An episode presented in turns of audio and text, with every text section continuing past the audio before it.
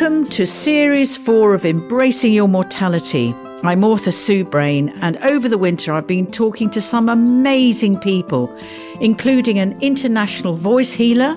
Suddenly you're at home in yourself. You know, it's like when you fall in love, there's no need to even say anything anymore a UFO and near death researcher. If we could grow up as a civilization, if there are these people visiting us, maybe they would talk to us. And an author whose book about her mother's Alzheimer's is being turned into an audio play starring Juliet Stevenson. I could almost recite everything she said it's so much part of me.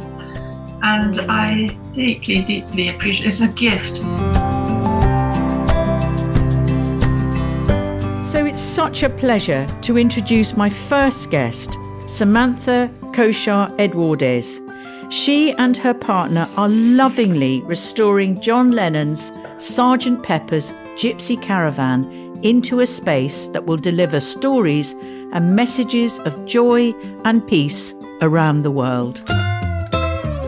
So we'd started the Delight Makers as a small social enterprise and um, its purpose was to bring wisdom sharing and enlightenment through projects that were creative, participatory, and based in sort of beauty and entertainment and not preachy.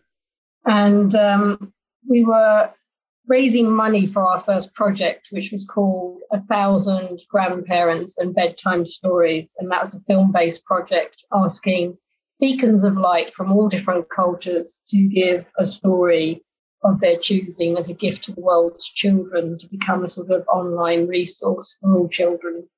But we were tiny and we didn't have much funding. And it was, you know, people were still reeling from this dreadful global financial crash. So it was just sort of uh, how are we going to, to raise these funds? And it was myself and my partner and he's an engineer and he's a, a, restorer, an extraordinary restorer. And he said, Well, I'll restore something for you and you can auction it and that will give you a pot of money. So we developed this idea and we called it Beautiful Things for Beautiful Causes. And it was to take something that had been discarded or written off, restore it back to its former glory, and then use that as a fundraising mechanism.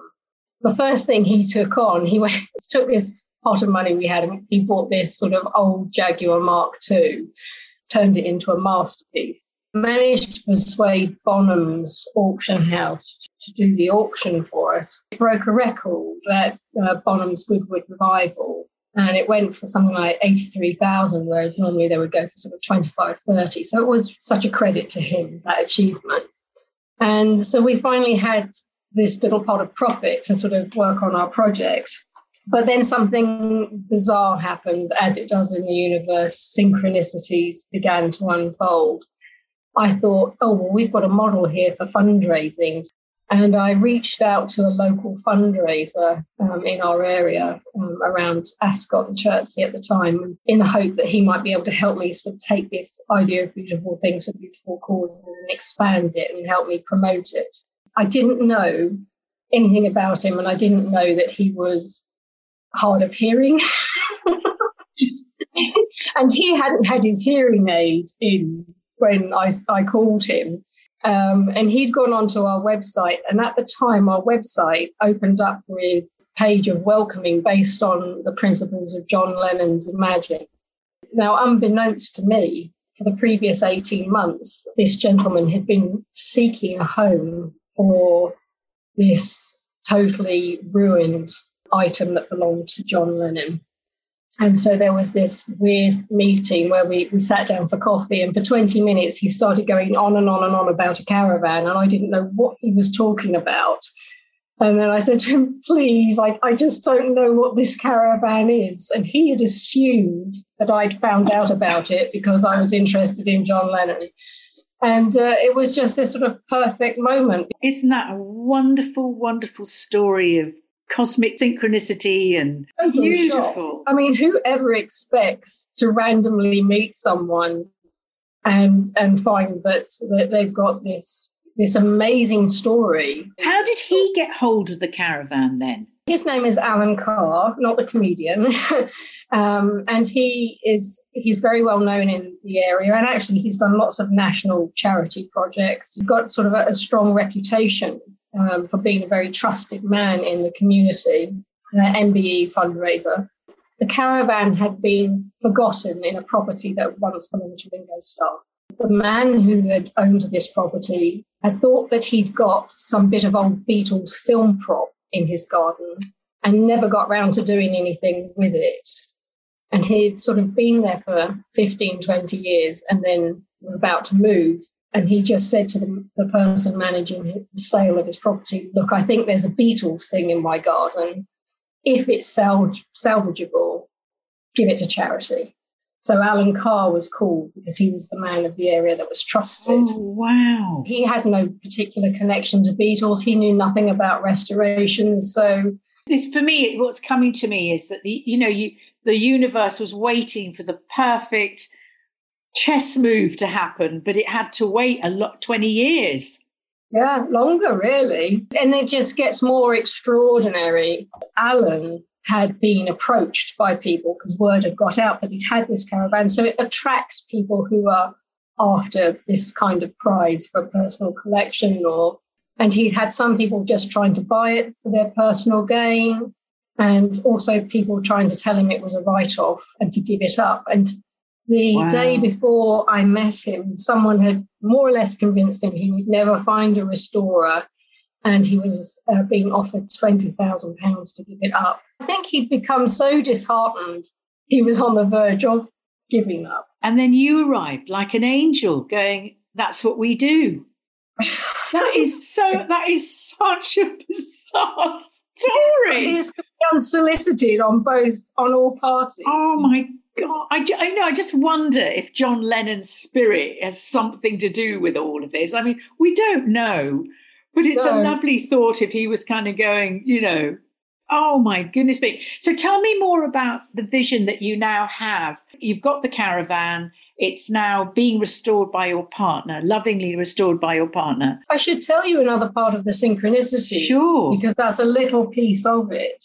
Our initial intention had been to to move forward with our bedtime stories project for the children. We had to make a decision about taking on the caravan because we were a tiny team this was going to require extraordinary uh, research and provenance tracing. We had to make a decision about putting the Bedtime Stories project on hold in order to undertake the opportunity of the caravan.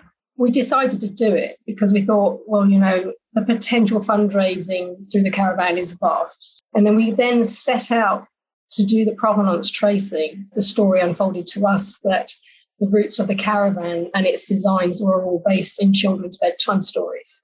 John's own inspiration was that he was creating this wildly designed vehicle for his then four year old son, Julian, as an inspirational caravan of imagination and dreams.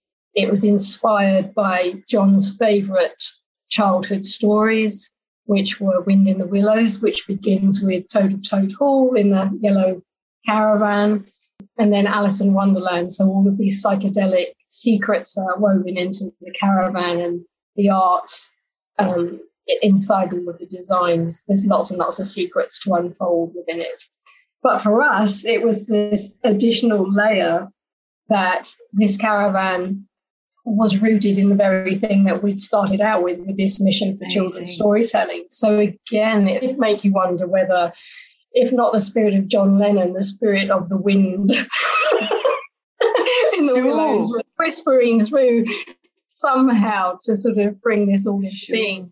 That was critical to the decision we made about the caravan because soon as we really understood that this caravan was already taking us on a journey to discover new aspects of John Lennon, which would broaden our understanding of him culturally, it seemed more and more blatant to us that we should not take this as um, the original intention to restore it and then auction it, where it might disappear off into a private collection and not be shown with the public.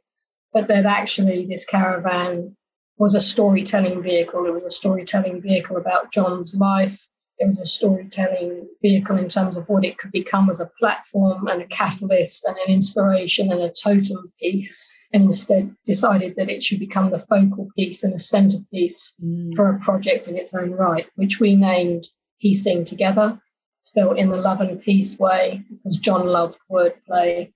And our stories, of course, are all composed of words and the ones we choose to believe and don't believe. So doing something, you know, that sort of honors his wordplay, his poetry, and how articulately he tried to use words to liberate people's souls, I think is really important. Yeah. It's beyond belief. And if somebody told you this story as a story, you go, well, that can never happen. It's true. No. Just tell me a little bit more about the caravan itself. So it came to you in pieces. How do you yeah. know how to restore how it used to be? Do you have photographs? We were a little bit blessed in that sense. I mean, what had happened to the caravan is that it was left in Tittenhurst Park, which was John's property where he filmed Imagine with Yoko. Ringo became the owner of that property when John was stranded in, in New York. And then, of course, we lost John. Um, the caravan deteriorated. They did a bit of restoration work on it, but then sadly in 1987, it became the victim of the 1987 hurricane. And a tree ah. went through one side corner of it and did a lot of damage on that piece. And some of it survived completely intact. So it was a mix of deterioration, uh, completely intact, and completely splintered pieces. Um, and it just, I suppose, nobody knew how to took it on, so it just got sidelined. Mm. Fortunately for us, there is Pathé film from the day of its debut when it left um, the workshops in, July 1967. And there are colour photographs. There's quite a lot of photographs and more and more emerging over time. Mm. Um, so part of the restoration is taking those photographs and trying to reconstruct it from that. This is not me doing this. This is my partner doing this. Yeah, yeah, yeah, um, for sure part of it is him analyzing every single fragment of wood wow. and you know literally seeing what can be nat- naturally fits together again. We've also been given the help of uh, modern day tech. So we've got um, a film company who are helping us to create 3d models um, virtual models. So that helps again with like double checking the precision of what's being done, but most of it is coming out of my partner's head and it's taken a very long time. Also, it's just literally um, removing layers and layers of paint, and the story reveals itself. Caravan is a rare, um, it's, it's known as a showman's wagon, a Thomas of Chertsey showman's wagon. There are only a couple left in the world. Uh, Thomas of Chertsey specialised in making the old fairground attractions like the Victorian swing boats and all those sorts of things. And so this was a showman's wagon, and John found that particularly useful because the showman's wagons had plain sides, and then they put their signs and displays on them externally. Um, so that suited what John wanted to do when he wanted to add all of his own mad, wild psychedelic designs and artwork onto it. Caravan's got a story before John, so it's it starts in the late 1800s. It's yeah. a story within a story within a story, which is that's life. It isn't just a metaphor for storytelling. It's, this wagon is a metaphor for life itself and stripping it all away. And that's when you find the truth of the story. And I mean, there's endless sort of connotations and symbologies associated with this. There are, where there are pieces of wood that are too damaged to restore or need to be replaced. He's so sort of perfectionist. He's made sure that he finds wood that would have been felled in the same place to try and find the matching grains so that the energetic lines of pieces that he puts into the original have a harmony and a resonance with one another which is quite a challenge because some of the woods are extinct now because the Victorians went crazy and uh, destroyed a lot of the pitch pine forests. So there's nothing, you have to really, really, really search because they were felled 40 years before they were used. So you're sort of looking for things in the 1840s and 1850s. Wow. If a nail can be preserved, he's preserving it and they would be handmade trop nails you know it's we call it a forensic restoration it's an extraordinary undertaking the other point, points which i suppose the more creative people will get excited about is unpicking and uncovering the artwork because you can still find the blueprints of the designs laid into the woods so you can make sure that you get that sort of perfect replica going back in and discovering all the little hidden art within the art because this is John. It's like you think you're looking at something and then you need to look harder. So we're, we're recording the restoration for a documentary so that we can share all of this with people and take them on the journey that we've been on. I think it's one of the most exciting creative projects I, have actually ever come across because of the nuances of it, because of the hmm. multi layers of it, because of the universe being involved. And, yes. you know, and you being brought in and how you met with Alan Carr. And for me, obviously, this podcast is called Embracing Your Mortality. And it reminds me about being open to the magic of what that means because there is a, a sense of things happening in the unseen worlds. Always, yes. Always. And yeah. when the time is right and the pieces are in the right position, mm. it manifests. It's we humans that have to create the space for that to happen. I think so. And I feel like my partner would say it's like the caravan has it's like we're part matter and part spirit. We both agree with that. Um, but for him, also, these physical items are part matter and part spirit. So when he first saw the caravan in this broken state, he tunes in. I should say, so he's Asperger's. So he's very high functioning Asperger's, and this sort of attunement to physical things and well, to all things actually. It's like he can feel their, their spirit. So he feels that original blueprint of the caravan and so he describes it like when he gets a piece right, it's almost like the caravan sings back to him. And when he's doing it wrong, it's almost like it slaps him. It's like it's it's absolutely has its own spirit in this and wants to be honoured properly. I you what's coming to me as you're speaking. I, I'm just so moved by this, but you know, this beauty of waiting for the caravan to sing and hearing the song of the caravan. That is such a high expression of of human connection with the divine or whatever you want to call the yeah. universe or however that mm-hmm. works. And that feels to me the highest possible expression of, of what's happening. And then we have things happening in Ukraine where we've forgotten the song. Forgotten the spirit. We've forgotten spirit. That's what's happening. And for me, listening to you talk about this story, you know, the wagon is a is a symbol of remembering the spirit Yes, because we've forgotten our blueprint. We've forgotten yeah. our blueprint as, as divine, sacred beings. And the caravan, it gives us all these metaphors. It was struck by a tree and it was neglected, and then and then it broke. But its blueprint didn't break. Its blueprint yeah. is still there. And I think you can say the same about humanity. Neglected a lot and as ourselves as part of the earth and we've allowed a lot of things to break and we've become a bit of a throwaway society the minute something's not perfect. It's like we discard it which brings us back to this idea of beautiful things for beautiful causes. And we need to make our own spirit the beautiful thing for the beautiful cause. And we need to make this earth the beautiful thing for the beautiful mm. cause and the caravan is interesting. Yoko Ono in 1968, she did uh, an art project that she called Mend Peace for John. She set out, sent out these little uh, plastic bags um, with a ribbon and a poem and some glue in them. And she invited people to do something like take a cup and put it in the bag and smash it and then take it out and as a meditation and contemplation put the cup back together with the poetry and the and the glue and and to think of that as healing all of the violent um, energies in the world. And in in a sense this this caravan can be like a massive teacup if you like a huge mend peace project um, that everybody can become involved in in sharing the journey. It's Sorry. interesting you you use the metaphor of the cup because I can't remember the name of this, but it's a Japanese way of when something's broken.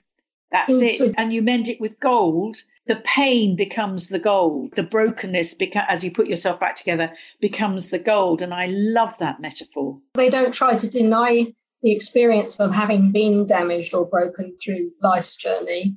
Um, so it's almost celebrated through the gold, as that's where the wisdom comes from or where the light has got in through the cracks and, and now you're putting it back together. And again, there's this, this sort of metaphor for what we need to do to ourselves and for our earth. You know, when the caravan's complete and we're able to take it on the road, it's hopefully going to be a catalyst for that, for that message.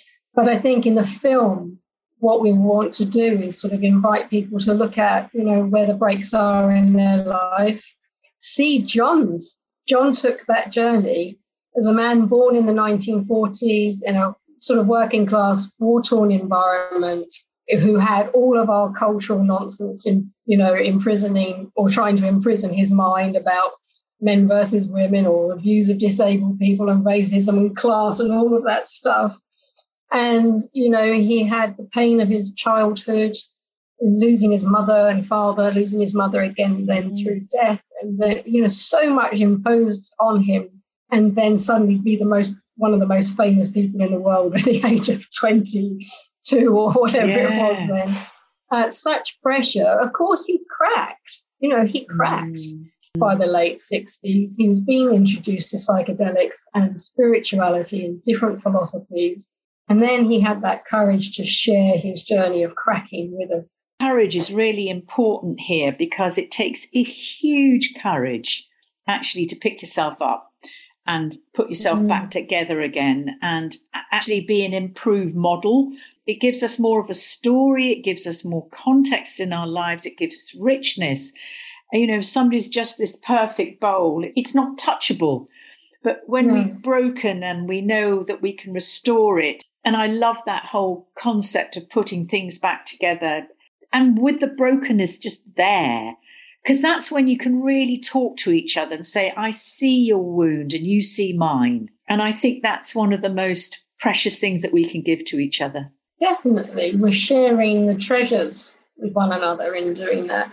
When we find that courage and humility, we need humility, but it's that in the end when we've seen where we've fallen for narratives that have taken us into violence to ourselves or to others, and when we see the light and we free ourselves from it, then we give that as a gift, don't we? But I think it's also a precursor for our, our ability to forgive, because once we see how easily we made the mistakes or fell down the potholes of life, then we can see how easy it is for others to do it. So we can get out of this judgmental mind state of, you know, condemning one another and we can move to a place of forgiveness. And that is, I think, one of the most powerful acts in the world.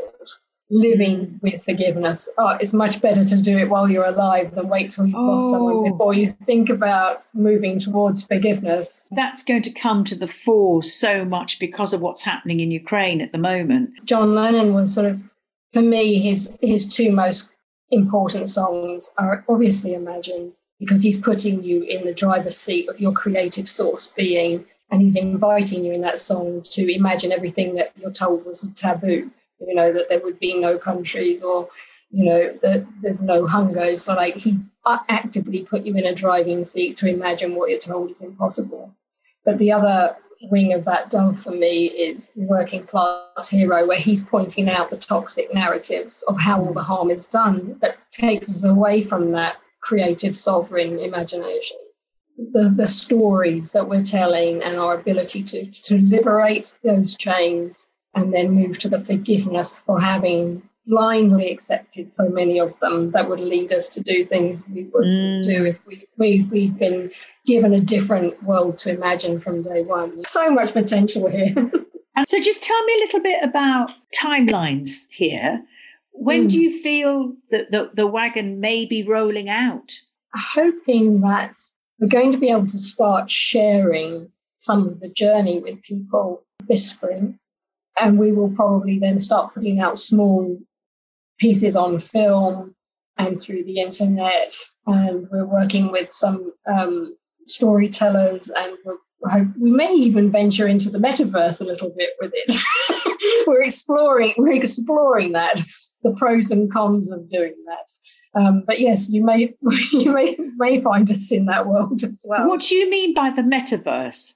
Where we are having to create digital models to help us do the reconstruction of the caravan some of that can be utilized to create um, virtual models of the caravan that can also go out. You know, we're, we're, looking at whether that could be a fun thing to do with kids, you know, for them to sort of explore the caravan in that way. Um, and I'm kind of in two minds about it. Part of me is like, well, that's the world that they know and they love, so do it. But another part of me thinks, mm. don't want to get too lost in that virtual world. So it's finding the balance in that. The benefit to it, of course, is this immediate ability to reach globally. The actual physical debut of the caravan will be in the following year, which needs to be about taking the caravan out as a real item for people to come and see and to make sure that this is celebrating the message of peace, the conversation of peace, how we're telling stories, that it's it was created as an inspiration piece for children primarily. Make sure that we are doing music and story and beauty and poetry and things that they can participate in. And then, of course, you have the Beatles and the John Lennon fan base and the whole music scene. So you've got different audiences to cater for. So we're looking to create an experience where people don't just come and look at an exhibit and walk around it, mm. but actually participate in uh, a dynamic form of entertainment where it's healing and piecing together and joyful. These things are starting to now come together just as the caravan's pieces have been prepared, ready for the reconstruction. Do you regard yourself as the guardian of this? Oh, gosh. The charity owns the caravan. Um, so that has guardianship of the physical item. The vision, I suppose you could say I I was the channel for the vision. So, in that sense, I do feel like I'm the guardian of that, and the integrity of it is everything to me. But it stays honoring of John and John and Yoko's vision for peace in that sense. Uh, but but this was also pre Yoko, so it was that whole intention to inspire children and feed their imaginations with this wonder. These things really are important to me that we, that we hold this not as some preachy project, but that's something that is transformative entertainment and delights. You know, our charity is called Delight Makers. That's what we we need it to do. We want people to come away and have it been delighted and hopefully transformed through the whole experience. To go out and, and feel inspired and want to do something themselves with their precious life.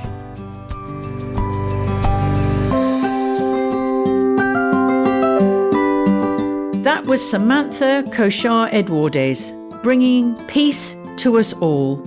You can find out more about her fantastic project through peacingtogether.org. My next guest is Chloe Goodchild, creator of The Naked Voice, which she's taught to thousands of people around the world with the aim of promoting peace, healing, and non violent communication. Music is all we are, right? Call it speaking, and then we separate it from singing. But it's all soul sound, remembered or forgotten, heard or unheard. If you haven't already, don't forget to listen to the first three series of Embracing Your Mortality. Links to all my guests in all the series can be found on my website suebrayne.co.uk. In the meantime, here's to living more consciously for a better world.